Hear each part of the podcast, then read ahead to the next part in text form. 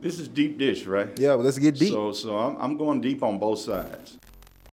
Amani Reed. Welcome to the platform. How you doing? I'm doing great. Thank you so much for having me. I'm really excited to be here today. Now, thank you, and I'm gonna, I'm gonna refer to you as Director Reed through the interview, so people know, put respect on your name when it comes to those things. Uh, you are the first, not only black person, person of color. 170 years of the University School Nashville, USN history. Congratulations. Thank you. Kudos, flowers given to you. Um, what does that mean to you when you think about that? Yeah. Just initially, how does that hit you? Well, I- I had so many reactions when the opportunity to come to USN sort of arose. Um, first, you think about a school that was started in 1915 and its in its early origins has only had 11 directors. So it's a school that has a long time commitment to leadership, a long time commitment to the community. So to be able to, to step into that role, that's a tremendous honor. Right. Um, as a kid, I grew up in Portland, Oregon. I grew up in public schools. I don't take that for granted. I, I ended up in an independent school by the time I was in high school, but I didn't have any leadership that represented who I was until I found my way to an independent school where there was a head of color. He happened to be Hawaiian, but there was somebody else who I started to be able to see myself in those roles. Right. So for me to be in this in this space, it's an honor, and I hope that it helps my community see that every one of us could could be a part of leadership, could be a part of changing culture, and be a part of having an impact. Let's talk about your journey into the educational sector. Is that what you always inspired to be growing up as a youth? Like, I want to get an education. Yeah. Um, yes and no. It, it was one of those things in the background as I found my time in school. Um, whenever I had free time, I wasn't really sure what to do with myself. And my best friend, his mother ran the lower school. And she said, Would you mind coming over and spending some time with, with our three year olds? They, It would be great for, for them to see somebody who they could read with and, and have an opportunity. And I said, Well, that's not really for me. I don't really have time. But then somehow I found time to do it Right. um, when there were opportunities to be a uh, a coach of a, of a team or participate in helping to direct a middle school play. Whenever they needed an older kid, um, I would always say no and then find my way back to doing it. But my original path was actually to be an athlete. I wanted to be a soccer player. And so I Wow. played soccer since I was five years old. Had a chance to, to play at the collegiate level, tried to play a little bit afterwards, but Wow. wasn't good enough, wasn't big enough, wasn't fast enough, but found myself as an almost athlete uh, throughout most of my time. So my That's huge. my first teaching job was at a public school outside of Portland, Oregon, where I had just broken both of my legs playing soccer, and so I was teaching in two two big leg casts for an overhead projector. Uh, when I found my passion to, to working with kids. How do you simultaneously break both legs? How does that happen? Yeah, it it was it was running. I, I ran too much and, and I broke my feet, and so I had developed all these stress fractures in my feet. And so the only way to fix that was to to cast them and, and make sure that I got off of them for, for a while. And so yeah, they put me in two casts to keep me from running around. Also, it's interesting to me that like soccer as a sport of choice. Um, I don't want to give away your age. You Yeah, know, that's all right. But, but during those days, and even now, America is still, you know, far as catching up as far as trying to introduce soccer um, to our youth outside of like basketball, football, uh, Sure. baseball, all these other kind of, I think, more accessible sports how did is, is soccer like real big in, in Portland? Or how does, how does I know y'all got the Trailblazers as a basketball team, but how, how did soccer how did you gravitate to that?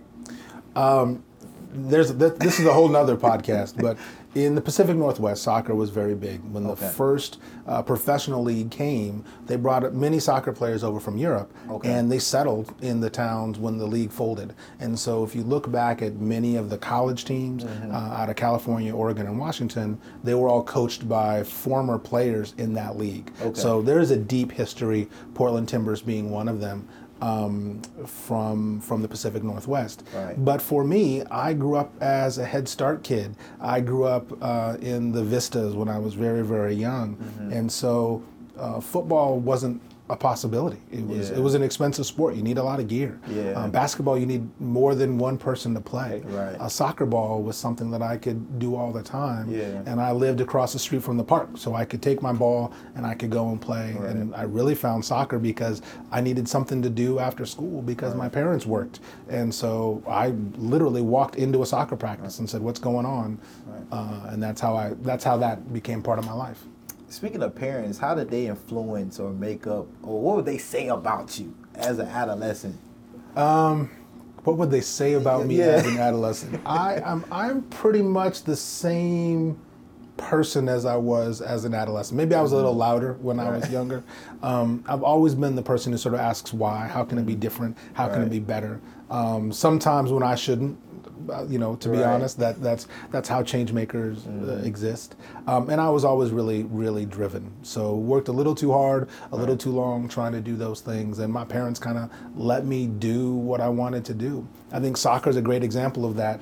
Uh, you know, I, I broke my feet because I ran too much. I knew I needed to stop. I needed to do something else, but there was always one more game to play. Yeah. There was one more chance that I could I could be better. And Yeah. and I was the type of kid that, that did that. What, what was your parents' background? What was their professions? Um, my my uh, my mother worked in aging services. She worked for the state of Oregon, and so Okay. has always been involved in service agencies. And my stepfather ran a bicycle shop um, Oh, wow. for over 40 years, neighborhood bike shop. And so one of my first uh, jobs was helping to sweep sweep floors Right. uh, with him, and he's been a big part of my life for forever. Um, and they were really supportive in, in everything that I wanted to do. Mm. So great, great support from my family. So now you're here in Nashville. Yeah. Let's get straight. Let's get straight to the meat. Let's get straight to the meat of, the- of, of this of this of this chicken bone right here. Um, how you liking Nashville so far? Nashville has been fantastic. I, I wasn't really sure what to expect. I haven't lived in the South before. I moved here in July, and this apparently was the hottest July ever. so I've, I felt like everything from the clothes I was wearing, like coming from New York City, it was it was the wrong material. It was too hot. I felt a little bit out of sorts. But every time I went someplace, there was a friendly a, a friendly person to say, Right. "Hey, you're the new director of USN. Let me tell you my story about how we're connected to USN, what it means for us to have you here." Uh, people, I feel like the city kind of rolled out the red carpet in that way Yeah. to make sure that I was well cared for. I moved here with my family and my son, who's a who's a senior at USN, and everybody wanted to make sure all of us were okay. Right. Um, so that's that's been amazing. Um, what attracted you to USN? Yeah. I've been a part of, of education and independent schools now for, for a really long time. And I've been really fortunate in my career to be a part of, of schools that are doing really significant work. I spent the last 10 years at a school connected to Columbia University. Uh, before that, I was a at a school connected to the University of Chicago. Um, before that, I was with a school in Seattle, Washington. And when I look back over my career, I've always been able to find schools that are trying to have a public purpose, part of something much bigger than just serving the, the community of the students who can enroll. Right. They've been a part of connecting with public schools, part of research, part of connecting to higher education, trying to think about how to change and grow teachers. Right. Um, and so USN is one of those schools that's always sort of been in the back uh, in the background because it was one of the first to Yeah. to be explicit about the importance of having that public purpose. Coming with the demonstration school model, that was a model that that failed in many ways, and yet we've continued to find ways to think about how to offer contemporary education in ways that, that rely on that level of research. So it's it's one of those schools that everybody knows about in the field of education. They don't necessarily know a lot about it, Right. um, and maybe even uh, one of the best kept secrets here in Nashville. in education, especially being a, a black man, right? There's always this push to get more black men to be teachers, to be directors in leadership in education in general. How has your journey um, in education as a black man um, shaped and molded you? What has been some some wins? What have been some maybe some challenges um, al- along that journey? And kind of some inspirations as well to keep Yeah. going. challenges. Um, I think back to the journey. One of the things I mentioned earlier was just seeing people like me doing the work. For a long time, I didn't even know that was possible. Hmm. I didn't know what I could do. It felt like it was out of reach. So I've always been in places where you find someone who's a sponsor or a mentor, someone who's going to say, Amani, you can do this. Right. Or, hey, Amani, have you thought about this other thing? Um, and then when you realize that being a person of color, identify as black, being in a place where people make other assumptions about you, about your capacity, about your intellect, about your history, um, I've definitely found that I have to remind people that I've either earned my, my opportunity that is in front of me, let them know a little bit about wh- where I came from. Right. uh, and, and I think that's a challenge that not everybody has to face in this work. I don't think uh, people always assume that, Right. that that you know what you're doing when when I'm in the rooms that I'm in. Um, and then I think the other part of the success is I've been able to give back to to some of that work and into the community. I've been involved with mentorship. I've been involved with growing educators and thinking about leadership, not just in my school, but sort of in the movement, Right. in, in the broader movement of education. in your journey, what do you think has been a reason why it has been hard to get black men in the education or in the, or inspired or encouraged to take on that type of professional career? Yeah. Um, I, I want to separate it into a couple different things. I think Okay. one, teaching as a profession is hard. Yeah. So all of us are, are you know, we're trying to find teachers, good teachers, and there are so many opportunities out there. But I think particularly when you look back over the last couple of years, people haven't gone into teaching because of uh, of the challenge of teaching, of the hours of teaching, and that's true for everybody. Right. For for black people in particular, for black men, I think that it's also not been seen as a, a career for us. We don't necessarily know other other black men who are teachers. We didn't have black male teachers. We didn't we didn't see any of those experiences. So it wasn't even on my radar, know, as I said as I said early on. Um, and then I think from a hiring point of view, I don't think we do enough to get out into black communities to talk about teaching as an opportunity and inviting folks in. There's a lot of times that um, we don't necessarily focus on getting out to spread the word about our jobs, about the opportunities, about what it really means to, to be meaningful as an educator, as a role model in, in a community. What advice would you give to maybe an inspiring black male teacher right now that's thinking about it on the fence, but what would you say to kind of get them over the edge? Like maybe this is something you consider. What advice would you give them? Yeah, it, it's about impact. So, so first, I, I always rem, when I think about teaching, it's about children. Mm-hmm. And so, if you're if you're wondering if you're a good teacher, if you're wondering if it's something you want to do, sp- mm-hmm. spending time with young people, whether you volunteer at a Boys and Girls Center, you coach on a, on a team, you get involved as a mentor, volunteer, do something with children. Right. Um, the second part is finding a way to be connected to to a community, and I think that that happens in lots of different ways. I see churches involved with with youth programs. I see the again sports programs, finding ways to just dabble in teaching, Right. to be able to share your knowledge, your experience, and your wisdom. Right. And then getting into professional programs. There are lots of ways to be connected to professional networks uh, around around education, making sure that you know about the schools that are that are in your community. You know what people are looking for. We are always hiring. Schools are always hiring. they always need need someone to be able to to come in and work with young people. But having that experience to know and be grounded with kids, to have the professional skills and practice to be doing some of that work in a place that's fulfilling, uh, and then really getting out there to see what's available. Now being a director of USN, what does that mean? Like for us that maybe don't know what Yeah. a director of a school of a private school means, what what does that mean? What is what is, what is your powers that you hold? What is, what is my superpower? What's your superpower? And then like what is what is you know what does that impact you know Sure. as well? the responsibility of the director is kind of everything. I start my day every morning uh, welcoming kids off of the bus, and I walk my some of my youngest students who travel by bus to school to class. So it's everything from seeing how they're doing to helping them get prepared for the day. I'm putting backpacks on, we're zipping things up, and we're making sure that they're ready to go. Um, then I'll go to a meeting and I'll think about everything from curriculum to budget to long-term planning. The role of the director is everything about the day-to-day operation of the school and making sure that we're around for the next hundred years. Um, so it's it's a lot of the big picture stuff.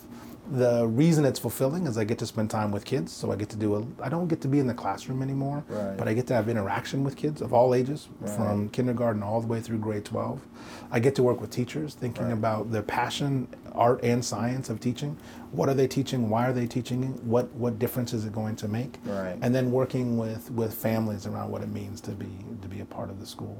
Um, but the other thing that directors get to do that are a little bit different than principals or people who run divisions is I get to work with external communities. Okay. So creating partnerships. One of the ones that um, is long standing at, at, at USN is a partnership with Vanderbilt. So finding ways to have our students connect with Vanderbilt. Um, This year we have a high school class that's being taught by one of our teachers and with a Vanderbilt teacher um, working with our students. Finding ways for us to create and support our Horizons program, which is actually a summer opportunity for public school students to come be on campus and go back and be successful in their Right. in their own public schools. That's something I get to do that's different than a lot of the people who have to focus on the on daily what's happening just just in the classroom.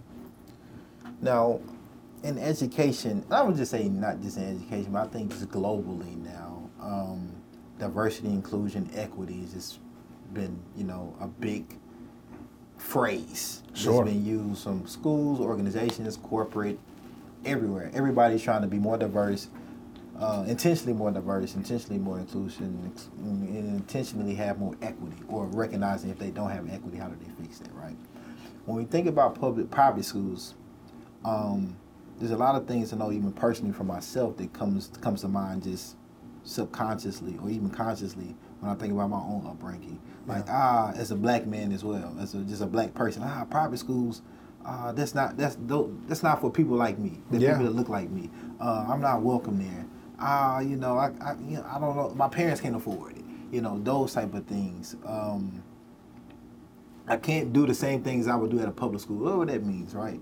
Can you dig into that um, diversity, inclusion, and equity standpoint first, um, and how USN is is tackling that, and what is your own kind of blackness, Sure. how that affects that, right, in the culture um, at USN today, and then we'll we'll kind of just step Yeah. step keep stepping into that, leaning more into that. Sure. There's so many ways that we can tackle that as a question. Uh, I think one of the first places to talk about is just access. Right. Um, many independent schools were founded not with the same history as USN. A lot of them were founded to be elite schools, and we have a we have a, a different history in that way. And I, wa- I Um, want to interrupt you really quickly. Yeah. Because you, because I don't, I'm not familiar with the term, but you keep saying independent school. Yeah. And so I want to, so I know people keep probably hearing that too. Sure. And, so, and I, and I want to make sure I'm using the correct terminology versus private or independent. Is there a difference? So, so you can you give us a, a Yeah, quick glossary absolutely. breakdown and then go back into it? sure. Private schools can mean a lot of things. And, Okay. and so there can be private schools that are uh, affiliated with a religion. They can be affiliated with uh, all, all sorts of things. An independent school is independent of that sort of policy. A non any non-public school is sort of grouped into the broader sense of being independent schools. Got it. So it's a little bit bigger bucket, and it also sort of allows room for for all of us to to sort of be part of that conversation. Okay, that perfect. makes sense. That makes sense. Um, it, it also for us is part of our inclusion. So it means that we have the ability to open and offer a really wide net in, in lots of ways. But let me go back to the first part around Yeah, yeah. around uh, access. So one of the first barriers that are often people worry about is how much does it cost to go to a school. Right. Public schools are free. Uh, of course, there are other ways that, that schools fundraise to have additional programming, but Mm-hmm. by and large, that's a free program versus what a private or independent school costs. So we have a financial aid program that is need based. So we work with families to figure out what they can afford and work Mm-hmm. really hard to provide as much as we can of everything else. We don't want money to be the barrier to, Right. to, for families to have the experience at USN. Right. We think about that in lots of ways, not just the, the day-to-day tuition, but everything from our summer programming to we offer trips, international trips. We think of all the ways that families can have an experience in a school. We want to make that as, as realistic as possible. So we tackle that directly up front and, and talk with families about what's possible. right. Um, the diversity, equity, and inclusion is also USN is founded with the goal of representing Nashville, and we're constantly talking about what that means. Right. So some of that is who are the communities that don't know about USN. Right. We are rooted in Edge Hill. We spend time talking with our students about what it means to be of and in Edge Hill as a community. Mm-hmm. It's part of our curricular program to walk around, to make those connections, to understand our history. But we also recognize we have to be outside of that community to make sure everybody knows. You know, I'm not sure where you grew up in Nashville, but North but- Nashville. North Nashville. And did you know of USN? I a did not. Right. Mm-hmm. So we've been around since 1915. That's a problem if you don't know who we are. That's something we have to be better at doing. So does that mean that we haven't done enough to connect with you and your community and wherever you were going to school? Does it mean that we haven't done enough to highlight our programs to let people know that we're mm-hmm. here and we're doing something significant? And So, so that's part of the awareness that we need to work on. Um, and then on the diversity, equity, inclusion, we want to be a school where everybody feels a sense of belonging and connection. Understanding what it makes for students to feel safe, families to be, feel safe to be at school, to talk about the things that are hard for them, Right. to not necessarily have to go through all the code shifting to figure out is this okay for me to say at school? Is this not okay for me to talk about? But making sure they're surrounded with trusted adults who who know how to have those conversations, who want to have those conversations. Um, I shared with you off camera. My son is is in. Uh, the senior class, and he's involved in a, in a course on Black consciousness. Um, so we're taking ideas that have been around for a long time, Black philosophers and what that means, and applying that to a modern day environment. It's not just students of color who are in that class. We're Right. making sure that everybody understands the importance of the black community, not just here in Nashville, but, but as a movement, as an idea, as an impact in, in terms of our, our larger history. So making sure the curriculum reflects what we really want Right. for our students to be able to think critically about a breadth of, of experiences. that makes me think of just where we are today in our world, right? Especially here in the United States, where a lot of these things like that are politicized, right? Yeah. Um, as an independent school, how how are those type of situations handled, right? Yeah. Whether it's a mass mandate, whether it's a particular subject, um, whether it's critical race theory, for example. Um, because we know from a public school perspective, it's a lot that goes in school board. You have a superintendent. It's a, it's a lot of things Sure. that goes into that pot that that can they can turn really nasty and get really po- political around education. Is that the same or is that different or how do an independent school juggle or have or lean into those conversations with parents Sure. um, in the community uh, that an independent school has? So you, you asked earlier what the job of the director is. That that is my job. my job is to be the person who helps communicate that and, and, and under, help people understand what it is that we're tackling, what it is that we're facing. Right. We have a governing body. We have a board of trustees that's a little different than um, than a school board. They're not doing policy at that level, but they're there to advise and, and do the the governance of the school itself. But we'll take a couple of those topics on. When we think about things like the mask mandate, which were hard, they were hard for every community. Right. I wasn't here in Nashville, so this isn't a statement around what we did or didn't do over the past few years. Right. But I can say that part of the exercise is to go to find the best experts we possibly can to mm-hmm. get advice, to understand what we can and can't do within our community safely, to make sure that everybody is able to be well cared for and safe in the school. Mm-hmm. And then think about the academic program. How do we continue to offer everything that we possibly can for our students to be successful, for them to continue to grow intellectually, and to offer that to the broadest group ever? So for most schools, that was some sort of mix of online education, in-person education, and figuring out how safely you could come back. We have some advantages because of where we are. Mm-hmm. We are in Edge Hill, as I mentioned before, near the Vanderbilt campus, so we can spill out of doors in ways that many schools couldn't. Um, so we get to take all of those things, those things together. The other part of what I heard you ask was how do we have really difficult conversations? Right. Critical race theory is probably something different, and we don't do that in secondary education. So that that's a different podcast and a different conversation. But difficult conversations around race, conversations that are are hard for us. Right. Um, just as humans, Right. let alone understanding being a young person, a a black person, black man Right. in schools, we try to create safe spaces for those conversations to occur.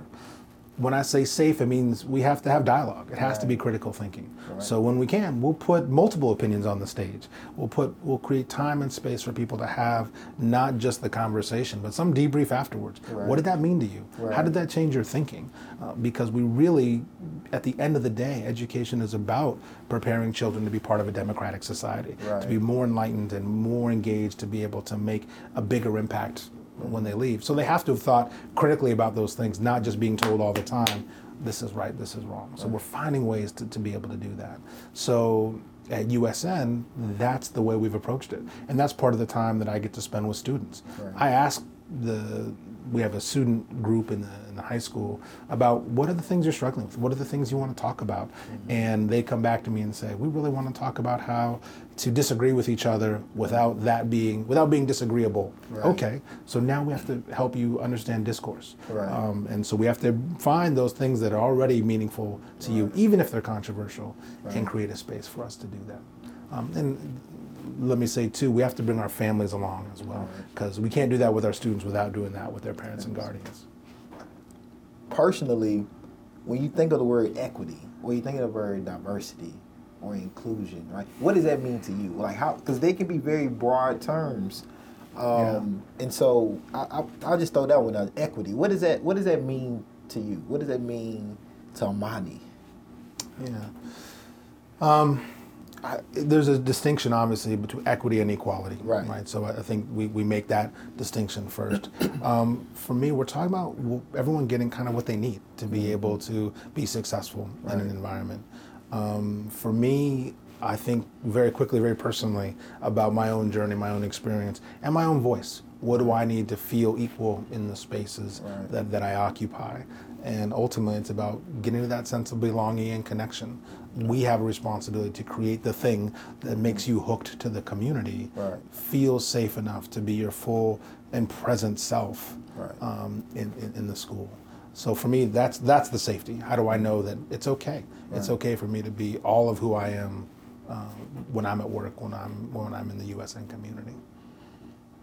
Nashville, um, I always like to say nationalism is, is a diversely segregated place, right? Because we have a lot of diversity here as far as what people look like, languages they speak. Yeah. But we all are in our own community bubbles, right? And I think I was a um, huh, a prisoner, I would say, of that, just my own upbringing, right? Because of just the South, the Bible Belt, historically, what has happened here. Um, and I think that restricts and limits perspective and also opportunities to find out what else is going on in your city. Excuse me. And so I say that to say, how uh, is USN and in what ways are you thinking to kind of break those type of barriers uh, when it comes to to parents especially who may live outside the ASU community and other pockets of Nashville that you know probably are at the low socioeconomic level of things um, maybe working multiple jobs in general have a lot going on um, and maybe even consciously themselves they don't even see their kids Yeah. being able to attend a, a school like USN how do how do we tackle that in the mindset right and also knowing that this is a welcoming space for, for people that may fit in a particular economic category or race category Sure. Uh, I, I don't think it's enough to tell people it's a welcoming space. We have to Right. demonstrate that it's Right. a welcoming space. And so we have to find ways that we invite people to campus. right We've, we've tried a handful of things, and, and I guess let me back up and say part of it's inviting people to campus to, to know us, to see us, to be present, and part of us is just being active in the community. Mm-hmm. Me and others finding ways to, to be meaningfully connected in, in the broader community. But let me go back to inviting people to campus. We have programming that that, that happens in lots of ways that can invite people in to understand more about USN. We have evening classes that anyone in Nashville can sign up for and, and hear from a speaker, learn a new skill. Those are those are paid for opportunities, but they're open to everybody. right We're also trying to find ways that we just help make other people aware of opportunities that exist. This year we hosted a historically black colleges and university college fair We mm-hmm. brought in representatives from from a variety of schools, and we open it up to everybody, um, not just USN students, not just independent school students. We we reached out to everybody we possibly could. Uh, we were we, we thought we'd be lucky if we got 200 people signed up and in in the gym. I think by the day of the show, we had over 800 people registered Wow. to come in, Wow. and so it wasn't a benefit to us other than to say we wanted to create an opportunity Right. that brought people to campus and connected people to these HBCUs. Right. So we're also trying to find ways that we can serve, mm-hmm. ways that we can be connected and, and folks can come onto campus and say, wow, this is a place that I didn't even know existed, Right. but they may be doing something interesting if they're willing to be a part of this conversation, in this community. So finding intellectual ways for us to do that, finding opportunities for us to open up our campus to, to be to be more broad, and then finding real meaningful partnerships. I mentioned I mentioned uh, Horizons, and that's one way that we work with students. I mentioned the partnership that we've had historically with Vanderbilt, Right. but trying to find different ways that we can create communities of teaching and learning. Right. Uh, partnering with public schools around professional development, finding ways to be involved with service programs, agencies, and organizations that just serve Nashville. How can our Right. kids be better ambassadors to the communities that we live in? So we want to be active and out and present. One great thing about being new is I get to ask all sorts of questions. So you you mentioned a couple communities and. And I still get the names wrong Uh-huh. because one thing I've learned about Nashville is the way it's written is not the way it's pronounced. Right? Nobody really walked me through that, uh, and so it's That's how we know who's not from here and who's Yeah. from here. That's how. That's it's how a trick. It's a trick. yeah. Okay, uh, I feel better than than um, it wasn't just me. So I, I'm trying to get out to, to ask those questions. You know, what do you know about USN? Hey, let me come see your school. Let me see your community center. Let me see your church, synagogue, temple. Tell me about your community. Yeah. Uh, because then we can actually have real conversations. Right. Um, Well, and I can't speak for every community, but I will speak from the community I'm part of, the black community. yeah. Um, and being a black man yourself, how do we tackle the notion that black people aren't welcome in a space like USN? Yeah. How how do like like how do we get over that mindset? Who do we like? How how does USN do that? Right? As part of your job, have you thought about that? Is that something that just goes through your mind? Because again, even per, from my personal experience, I'm like ah those not just USN in specifically, but in general. Like I, I don't think those schools are welcoming for somebody that looks like me, Yeah. um, and maybe not culturally uh, competent. Um, for me to attend and maybe accept all or who I am and what comes with that. Sure. Um, the first part's honest conversation. One of the Yeah. things that I did is I went back and talked with recent alums um, and asked them about their experience and heard from a lot of alums of color about what it meant for them, what they knew about USN, what was hard for them about their experience. And we're spending time talking about what that means for us as a What, school. what were some of the, I guess, some of the impactful things that you heard from, Yeah. from those alums? I think I've, I've heard a variety of things. Um, one was really about personal connections. Did they have a trusted adult who looked like them, cared for them, felt connected? Um, they did, in most cases, have that person, but they were the same. They, they often had the same person. Right. So that tells me we need to do more. We need to do more to make sure that the faculty and staff represent the diversity of our student Mm-hmm. population as well as the diversity of Nashville. Um, two was finding safe ways to have those difficult conversations. Um, things that come up feel different in different communities. Right. And how do we make sure that those voices are heard and not silenced just by the energy of the room, by the emotion of the of, of, of the challenge, and by the majority of the numbers? Uh, are we really creating the time and place to do that? That starts with professional development for the faculty and staff. That has to do with our hiring, our cultural competence in terms of being really clear about what we're looking for, what makes a teacher successful, what our expectations are for for being a part of the USN community. Right. Um, we're, we're starting to have those types of conversations and making sure that we all feel comfortable and prepared to do that. Um, and then an, another part was just how far it is away f- geographically from the communities that they grew up. So thinking about what it means for us to have programs that are that are desirable, academic programs, athletic programs, artistic programs, what it means for us to provide transportation so you don't have to figure out how to get here. If if you want to come to USN, Right. we should help try to make that make that possible. So Right. talking about what that looks like, and then even thinking about ways that we might be able to take the educational program outside of the Edgehill campus. Are there things that we can do that are that are in different parts of the city, Right. different parts of the country? Are there ways to use our alumni network differently? Um, we're starting to think about uh, some of those. And the last thing I'll say is that it's one thing to come back and talk to, to the director about the experience. Right. It's another thing to come back and actually continue to have a voice in how you change the school. So continuing to stay involved. Right. Um, continuing to ask those questions, Right. continuing to give them opportunities to share their experience with the students and with families so we can continue to be better. We can't, we're not hiding from that history. We're embracing the fact that those were things that might have been hard and therefore we have to create things that are, are different and new as the world has changed. I know we had talked a little bit off camera about this, and I'm, I'm excited to kind of dive into this a little more about you all's public um, investment, right, into the Nashville community because um, I told you I was even battling right now with myself being someone.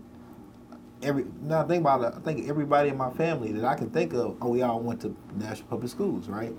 And then think about, um, or at least graduated from Nashville public school. I think I had a few cousins that went to like St. Vincent when they were still living Yeah. on Tucker Road. Um, but thinking about if if if if I am I taken away from my community, right? Or if I become this this person of you know of value and resources now that I'm an adult, right? Um, and understanding I ha- I might have the financial resources to go ahead and put my son through uh, an independent school like USN, knowing that public schools are are not really the best for, for black boys. Like we we, we, we understand this statistically, right? Right. These there's a lot of things, a lot of barriers, um, suspension rates, all of these other things. Um, but however, you know, can, can could I change that if I invest my time and my energy and my newfound resources by putting my son in a public school versus a private school where maybe I'm I'm disconnecting my son and myself from helping public schools overcome some of those hurdles that we know that exist. Um, does it have to be a, a, a one or the other, or can it be an in both? And, and kind of how you spoke about off camera, how USN is kind of like Yeah. still having that that public investment in community, even though it's an independent school. Yeah, it it ha- it, it can't be an either or. Um, both of those institutions can't survive that way. Uh, public schools can't survive by being insular and not talking about educational policy writ large. Um, independent schools can't survive by making families make choices to either jettison public schools or their family history or their family values. We have to make sure that we're doing we're doing both of those things. And I think USN. Um, continues to tackle that. So let's talk about the for the first part, the, Right. the systemic part. When I came out of, of college, um, I wanted to be a public school teacher, and at that point, the, the the school district that needed us the most, that needed black teachers, was LA Unified. So I was going to move to LA to be a part of, of the public school movement, or I was going to move to Pittsburgh, Pennsylvania, to be part to, to direct a um, academic enrichment program for public school students Okay. run out of an independent school. And I had been teaching in public schools and felt that I could impact the students that I was working with, but I couldn't change the system. And then I was able to go to this uh, non for profit where I got to change the system. I got to work with students, I got to work with teachers. And in some ways, that's one of the benefits of being part of an independent school. With changing the system, changing the, the curriculum, changing the experience for children is different when you're working in a smaller community than a much larger community. So, as educators, as parents, that's part of what we're able to invest in. Right. Or invest with someone who knows our kids, someone who someone who cares for our kids, which of course can happen in public schools. Right. Uh, we get to do it in just a little bit different environment. That's, Right. that's something. On the school side, we have to continue to make sure that everybody is better educated. Working with with with um, student teachers, we host student teachers at our school, so they have a chance to experience what it's like to be in our classrooms, Right. to work with children. Some of them hopefully come to work in independent schools. Some of them, I hope, come to work at USN. But the vast majority are going to go out to be part of public schools. Right. And we need to help them understand uh, how great it is to be a teacher. We need to find ways, uh, and I came from a background that we didn't just do that with, with teachers. We did that with social workers. We did that with school counselors. And so USN wants to continue to be a part of that fertile ground for growing educators, not just to serve USN. So we're talking with schools, we're talking with agencies, we're talking with hospitals uh, and other places about how we can be better partners Right. for, for some of those very reasons. Um, and that's what I mean when I say being part of the Nashville community. Right. I don't want it just to be the, the easy, logical things Right. that um, that are just across the street or just down the road. I think part of lifting all of us together is finding those ways that are much more complicated, a little bit messy, um, and finding ways that we can we can work together. Yeah. Um, I think there's opportunities, as I mentioned, for professional development with teachers. Teachers working with each other to think about teaching and learning with kids. Right. I'm really interested in pursuing some larger research opportunities in classrooms and, and working in, in, in those ways um, and learning more and more about sort of the needs of Nashville and elevating that story. Um, I'm brand new to the to the city and I, I learn something new every single day about about Nashville and I want to make sure that our students don't have that same experience. That they don't leave us after after a kindergarten through through 12th grade experience feeling like they don't know the town they grew up in Right. and all the complexity. Right. Yeah. Is is is there a difference? And this is just me not being in education, uh, but is there a difference between a teacher that teaches at a public school and a teacher that teaches at a private or independent school? Is, is like being on? Be, Sure. Is is is is there a, is there different calibers, or can either one go back and forth? Uh, there are great teachers in public schools. There's no Right. question about that. There are great teachers in independent schools. The environments are just different. Um, sometimes it's as simple as class size. Right. So we, we get to work with a student population that um, our class average is about 15 students. Right. That that is a luxury in many Yeah. in many ways in a public environment. Yeah. Um, so you have different skills, you have different opportunities. Our curriculum is developed by our teachers and by our departments in partnership in some ways with our students, whereas many public schools are governed by other systems that determine curricular goals, curricular pacing. Um, and we, we were talking a little bit about laws in terms of states about what can and can't be taught. Right. Independent schools have a little bit different different freedom in that. So oftentimes teachers have made different choices around around the type of environment that they want to work in. Right. But teaching is a calling.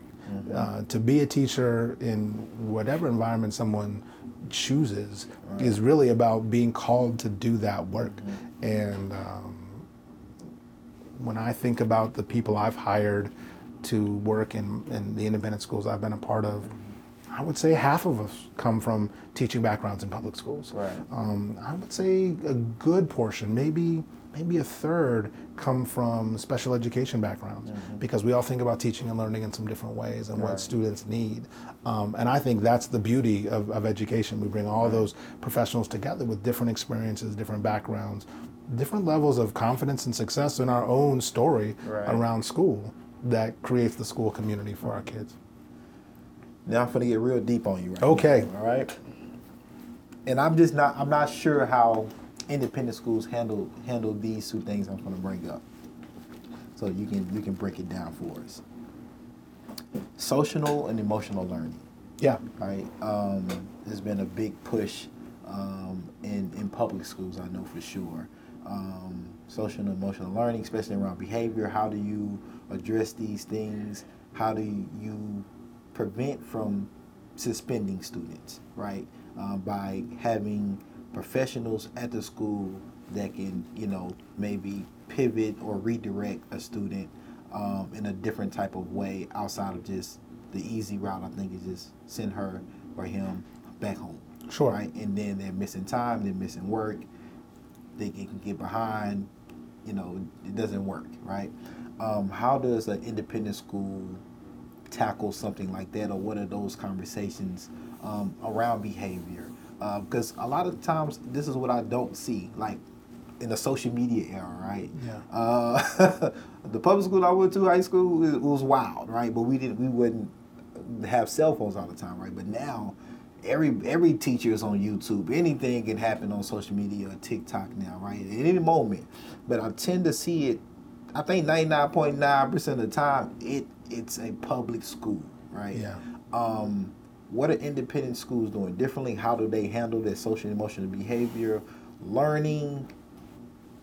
Yeah. Break it down. Break it down for us. Some of it's hard because vocabulary is different in, Okay. in different schools and, and structure exists in different schools. Um, I would like to make a distinction between discipline and social emotional learning. Okay. Uh, on- on the discipline, well, backing all the way up, students want to be successful. Right. Nobody really wants to get in trouble. Right. It's just it, that's that's just too much work for all of us. So figuring out ways to have advocates and who can support students Mm-hmm. are, are a big part of the work that we get to do. So on the discipline side, most schools, our school included, has a, has a series of expectations, rules, those sorts of things. But our practice is about restorative justice. It's Mm-hmm. About trying to work with people to understand the, the reasons and causes of what happened, to help develop next time plans so they are empowered to make a difference. Mm. Of course, there are consequences when harm is done to a community, Right. and how do you figure out how to do that? Right. That's not to say there aren't consequences, but the process and the goal, of course, is always to help people make better choices the next time they're in those sorts of situations. Right. The other part of that, in terms of social emotional learning, is understanding your body, understanding how your brain works. Right. Uh, we have full time counselors who are dedicated to that work. Hmm. Uh, there are dedicated counselors at, at each division. We have a lower school, a middle school, and a high school. We have dedicated counselors who help our students manage all of that. Right. So when something comes up, sometimes it's about the discipline. Right. Sometimes it's about how you were feeling and the other things that were going on. Right. Um, and so we're able to help both support the student in whatever the consequences are of that moment and work with the family to figure out what else was going on so that mm. student can be successful and ultimately come back into the school community whether it's five minutes later or Right. empowered or that's that's a couple days later we don't mm. know those are those are all parts of the things that we get to unpack Right. but by having a dedicated social emotional learning team we help empower students to understand how their brain works Right. how their body works what is it that you were feeling that made you make that choice Mm-hmm. how can we help you make those those choices differently and then it's not just about the thing that you did Right. um, that's one of the opportunities that we have and i think that makes us makes us different Right. because we have the staffing to be able to do that Right. public schools have different staffing different structures that's not intended as a criticism Right. it's just one of the ways independent schools get to be independent Right. we get to solve that problem for each of our schools Right. in, in, in some different ways Yeah, and I'm asking. I'm I'm I'm, I'm a learner right now. I'm Yeah. learning. I'm being curious right now. we're I- all learners we're, we're all learners every day yeah um, safety. You Mm-hmm. know, um, there's been school shootings happening, mass school shootings Yeah. happening. Um, I know from a public school situ- uh, circumstance here in Nashville specifically, one of the ways they decided to handle safety is with SROs, right? Um, it's been in place for a long time. Public schools have an MOU with MNPD, um, and they feel like that's the best choice in order to keep the school safe. sure Um, that's a that's a contentious contentious topic with, with parents and especially parents of color uh, interacting with police uh, at schools. Do independent schools or USN? Do you all have something like SROs or police on campus um, at this particular Yeah. moment? And and how do you all you know I guess tackle and handle safety in general? Sure. Um, no school can, can outline their safety plan publicly for, for obvious reasons. Okay. But philosophically, um, the health and safety of our community is one of the most important things. Okay. You send your child to a school, we you have to know Right. that we're gonna we're gonna care for your child. Okay. So we spend a lot of time thinking about what that looks like. Um, our MOUs, our, our memorandums of understanding uh, for us being an urban environment right on the edge of Vanderbilt's campus is actually connected with Vanderbilt Police Department Okay. because we're an extension with them. Okay. Um, I think the approach is similar though in thinking about if if something were to happen, who are the resources around us? Who are the, the systems that can help us make the very best choices? Um, so that is an important part of our of our relationship. We don't have the same sort of sort of officers the way that public schools do. For a whole host of reasons. Some of it is that we're a smaller facility. We have we have a smaller population, and uh, we can control different things in terms of who accesses the buildings, et cetera. But we spend a lot of time thinking about how to keep our students' uh, security safe. Okay. Um, schools and independent schools have gone through a wide range of choices around this. Uh, everything from training students around uh, situational awareness, understanding how to uh, how to behave in, in all of those those worst case scenario drills. Right. We spend time thinking about our facilities themselves. Are we practicing the best practice that makes sure that If there's a concern outside of the building, we can stay inside, and if there's a concern inside of the building, we can get outside. So we always are spending time looking to make sure that the building itself is physically safe for our students. Okay. And then the last part is talking with families, um, because that's the other big fear. If if you don't know that your child is safe, how do I feel a sense of reassurance? Right. So so demonstrating and talking with families around how we do that. Um, but but this there's no question that these are things that we're all spending time thinking about. I came from New York, and so in an urban environment, that was a little different. Uh, we were very close to Sandy Hook. Uh, we had connections to that community. Um, those are all things that, that are deeply meaningful and personal Right. as we think about how schools schools have to respond. I want I want to give you I want to give you kudos for using something I don't a lot of times hear educators it was with the restorative justice, and so I just want to point that out. Uh, that's that's major. That that made me like, oh wow, okay, you know, you know, he he, he owns something here, and so um, but that restorative justice approach, especially around youth, right, um, it's also been um, a big topic in how do we practice that more with our youth um, around just our criminal legal system, right? Yeah. Around restorative justice. So understanding that that's something that USN is thinking about, even with just discipline uh, within school, um, is major. So that's uh, that that that that impressed me. that, that, that impressed me. You talked know? about pipelines earlier, and, and I'm, I'm of the generation, and I think you are too, that we were more likely to end up in, in prison Yeah. than we were to do anything else. And Yeah. that, that was something I, that was always part of my, of my thinking. I'm in the bonus because um, that wasn't what I was statistically destined to do. And so we have to break those cycles. We have to make sure that we're thinking about uh, something much more than, than how long do we have before we go down that other Right. path. Um, I want to I want to touch on on um, parent involvement or even parent power um, from an independent school perspective. Um, I know public schools, you know, we have PTAs and things like that, uh, but parents are not paying, you know, um, to for to send their their kids to school. Um, with parents paying um, to send their, their kids to a USN, is that power dynamic different? Is that input different uh, than a typical public school type of dynamic? Yeah. Uh, uh, or even public school parent relationship? Um, I'm, or I'm pretty sure there's some similarities maybe as well.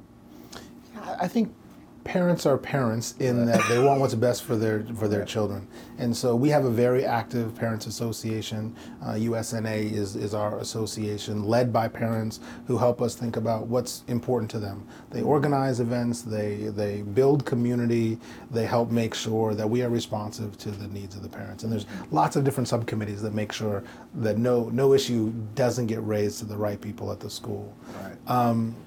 The ultimate power in independent schools and any tuition driven school is that families can vote with their feet. Uh, if they, they don't have to stay at a school that they don't like. So that puts a lot of responsibility on us to be responsive because in public schools you're usually zoned for that school or Right. you you are you are there for a particular reason so you have to create change. Uh, it's not as easy to leave our families could decide actually I don't I don't like that and then they get to choose a place that they do like. So we take those those conversations really really seriously. And it also means we have to be clear about our values. So we spend a lot of time talking about what we believe. We try to be as explicit as we can about our decision making process and how our values guide us in developing curriculum, in, in discipline, in all of the things that we've just talked about. So there isn't a misunderstanding. So by the time um, they are making that choice to either sign the next tuition contract or to make a choice to go someplace else. They're fully informed Right. about about what they're what they're getting into. But um, we had an event uh, just recently with our parents association. The room is full. They have a chance to talk with me. They have a chance to talk with other, other administrators. Um, of course, there are topics, but Right. they get to ask whatever they want, and we have those conversations. Yeah. It's regular, constant, and ongoing to make sure that that voice is heard. Um, it- it's important to also know we do the same thing with our students. Our students have lots of input too. Um, sometimes students and their parents don't always have the same idea about how we can improve and change, Yeah. and that's part of the educational process too. We get to come back and say, "That's wonderful. Let me tell you what what this group said, and Yeah. here's what our teachers are thinking about. How are we going to take all those ideas and make the best choice for our school?" Um, seven months. Seven months in. Seven months. Uh, yes, seven and a half months. Seven seven and a half months in. Um, what are what are some of you just uh, initial seven months thoughts thus far, and what are what are some of the things um, that you see as opportunities Yeah. to, to to come in and, and, and do some great things, you know, in the next seven months Yeah. or seven years? Th- thanks for asking. Yeah. Um, I've never lived in the South before, and I had, I, I don't know that it was a preconceived notion about Nashville. I just didn't know and didn't appreciate all the richness of, of the history, the cultural history of Nashville. So some of the f- most amazing things for me have been what I've discovered really about the connection to the civil rights movement. Um, and for me, I, I want to learn more about that. I want to make sure my students know more about that. I have had the opportunity to visit a handful of, of historic churches, of historic places here, and just sort of be in the moment of, of what happened in Nashville has been has been frankly just just mind blowing to come from the Pacific Northwest and not know that sense of history. Um, so that that's one thing that has stood out. As I talk to the students, uh, I want to make sure that they understand how big the world is and making sure that they feel empowered to have not just the difficult conversations that we talked about before, mm-hmm. but leave empowered and engaged enough to say, I'm going to go out and create change and I want to come back and make sure my family knows about it, to make sure that USN knows about it, that that cycle of change, that cycle of, of understanding Right. continues to feed back to better us as a school. And so I know I need to create pathways. Right. I mentioned earlier talking with alums. How do I do more of that? How do I find ways to let the experience of being at USN and when they've gone off to be adults and professionals, how do we make sure we don't we don't lose that that, that connection? Um, and then I think the other thing I really want people to think about when they're looking at issues of education, best practice in education, when they're thinking about contemporary conversations about race, equity, and inclusion, as they're thinking about how to balance the most difficult conversations that we have with um, with, with the human side of, of creating change in culture. Um, I want USN to be one of the places that they're thinking about.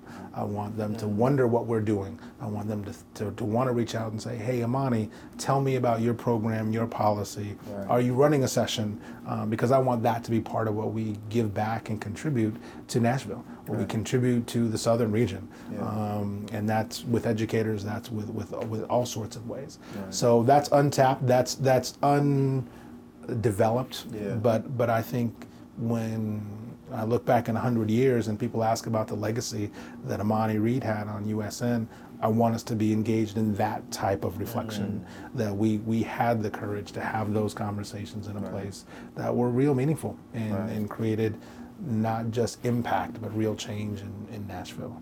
And so for me to do that, I have, I have to learn a lot more. I have to get out more. Um, I'm still trying to meet people like you. I'm yeah, learning we gonna, more we gonna, about. We're gonna get you there. We're gonna get you yeah, there. and you've already given me five places I need to go, we're right? We're gonna give you the Uh, right pronunciation, the streets and everything. We're gonna, we gonna I'm still there. working on Demonbreun. Demonbreun. That, that, that gets stuck in my mouth a little bit. Uh, Buchanan. Buchanan, not Buchanan. yeah, no. Buchanan, Lafayette. Lafayette. Yeah, Lafayette, Lafayetteville. Like I, I'm not. It's all. Man, we country, man. We city country. And I'm still learning when it's Nashville and when it's Knoxville. I hear Ville and Vol used a couple different ways. so- Knox, Knox. I'm sure now you got me thinking about how Yeah. I just normally say it. Nashville, Knoxville. See? I think I should say Knoxville. yeah. So I'm learning all about about what that means and and, and, and how lost that's going to get me. you got to be a Titans fan.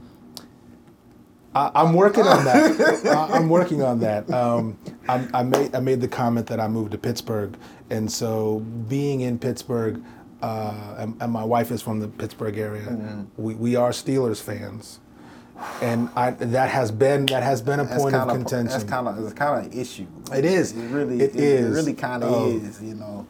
Ah, But man. but maybe with the new stadium, maybe with an opportunity to get to a game. Uh, I am a Nashville SC fan, so Ah. I, I can say that. But I but I'm working on the Titans. Oh, yeah, we're gonna have to. We'll give you a couple of years. You know, we give you we give you some time to adjust. You know, um, I- I'm learning too though about the history of baseball here. Oh, yeah. And so uh, I- had a Negro lead here. Yeah, Yeah. got the sounds. Yeah, it's a lot of it's a lot of it's a lot of hidden history here. Yeah. and um, that's why I got a connection with Dr. Williams because there's certain people that just know these things. Um, and some of these things, like I said, it's not it's not lost; it's just hidden. You just got to know where to look to find a lot of these gems um, about just not even just the black community, we have uh, uh, Jewish communities here, um, and unfortunately, um, you're coming to Nashville at a time where it's a lot of movement, but also gentrification Yeah. that's that has happened in a lot of these historically um, like black and brown areas where a lot of this rich culture comes from.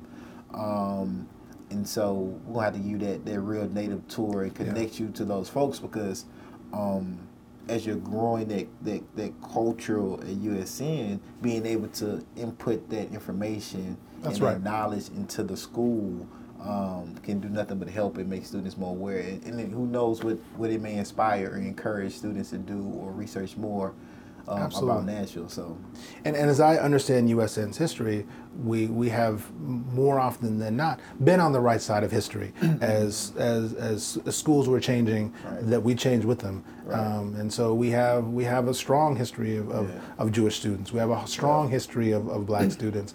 Um, and that's not true for everybody, Yeah. but that is something that, that, we, that we can say um, that we have to continue to make sure not just is, is known, but is, is actually improved every single day. I wonder how many. Um,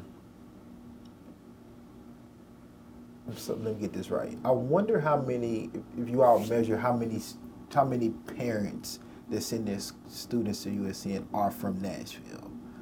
You know. Yeah, that's a great question. Um, I meet a lot of people who are multiple generation from Nashville, and um, and USN is one of those places that people have lots of different connections.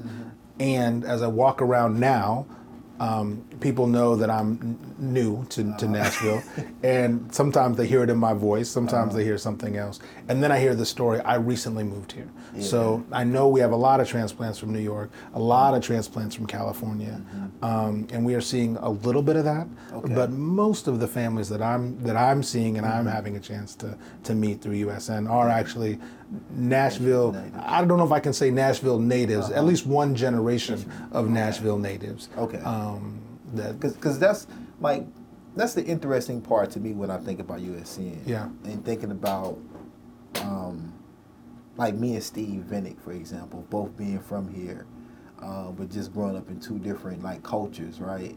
And then getting older, and then understanding education better, understanding like talking about our experiences. Um, around our schools that we went to and how it maybe like helped or how maybe I wish I could have had that experience or maybe lacked something, right?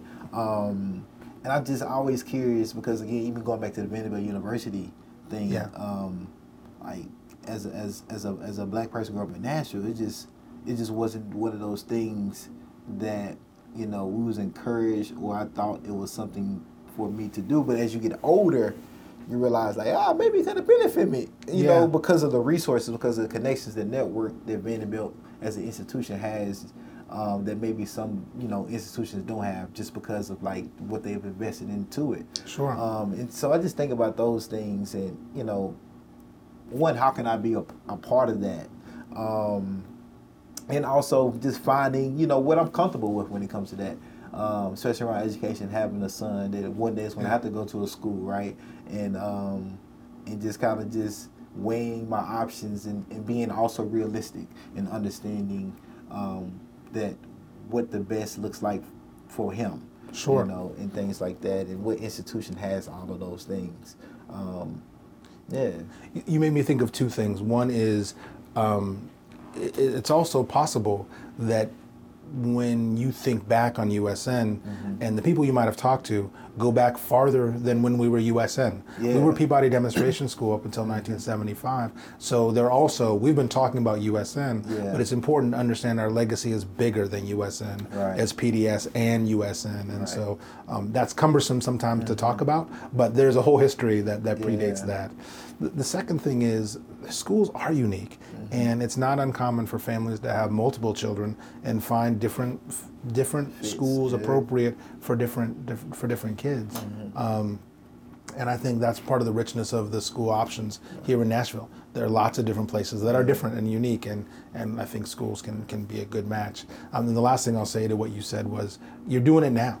Yeah. When you think about what you're doing for your son, what you're doing for your family, what you're doing for education, is asking those questions. Yeah. Uh, you have to expect that of me. Right. You have to expect that the school is going to be able to deliver and talk about something that's important and meaningful for you and your family. Yeah. Um, and if we're not able to do that, then then that probably is is worth another conversation. Yeah. Um, so that's exactly what you want. We want Yeah. engaged families who want to be a part of their child's education. They want to partner with me. Yeah. Want to partner with our teachers. Sure. Want to partner with our school community to figure out how to do it together. Right. Because we can't do it in isolation. What is the future of education? That's a that's a that's a big one. That's a big But question. we're gonna end it. We're gonna that, uh, that's that's my last big one for you. What is what is what is the future of education? What does that mean? What does that look like?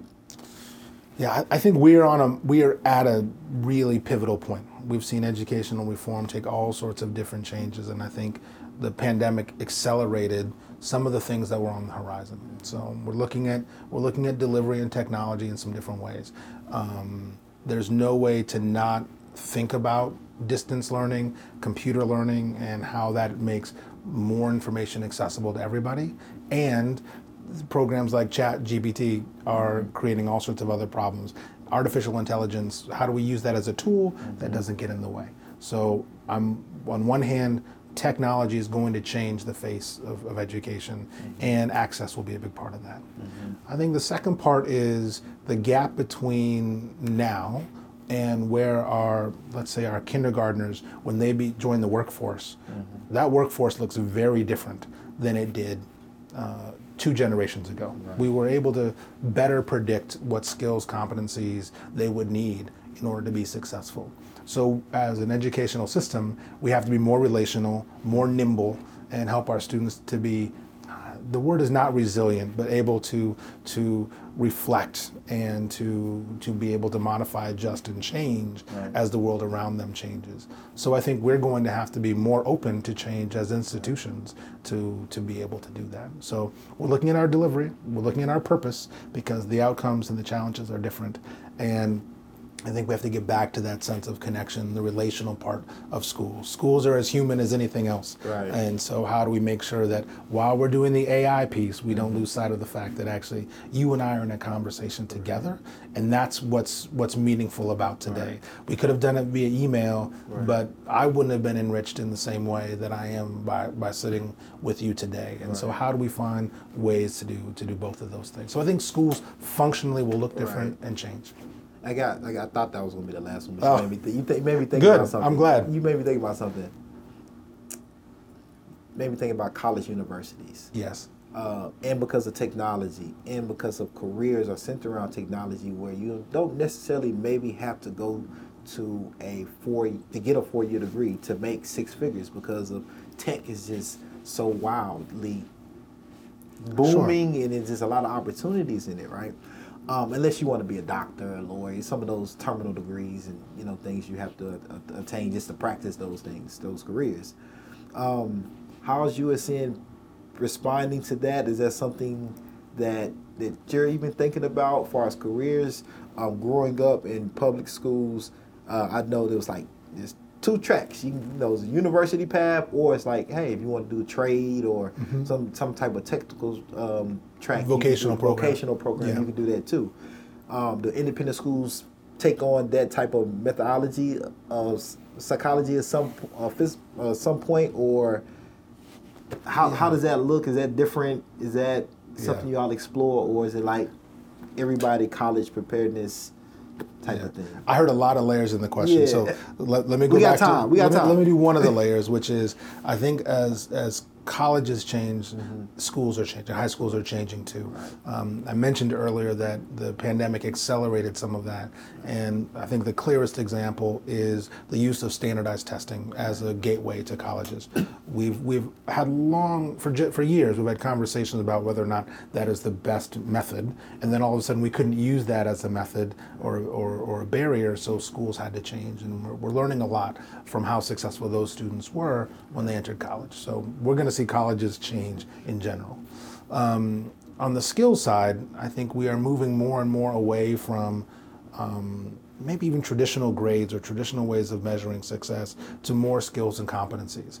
Does that tip us greater towards vocational training? I'm not sure, Okay. but I do think that we have to be prepared to to live in the world that's coming. Yeah.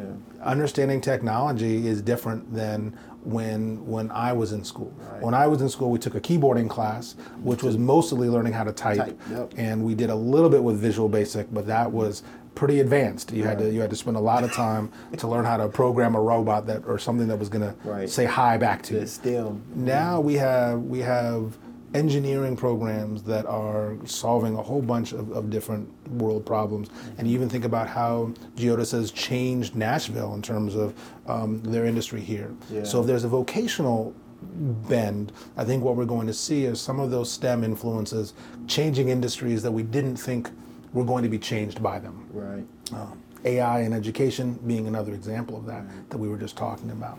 So we're going to get to that point, but we're going to get to that point because the outcomes change, the needs change, the demand for our students change, um, and it can't just be I'm an intellectual in this way. You actually have to be a learner, uh, an, an experienced intellectual in this way um, that I think was different than it was 20, 30, 50 Yeah. years ago. Yeah, Um, sure. the, the world that your child enters is going to be really different than the one that you Yeah. And that's exciting, it's wonderful, and it's terrifying as a parent. Yeah. And so we have to continue to find ways that, that we, we broaden that sense of what it means to be educated, what it means to be a responsible citizen Right. uh, and an adult.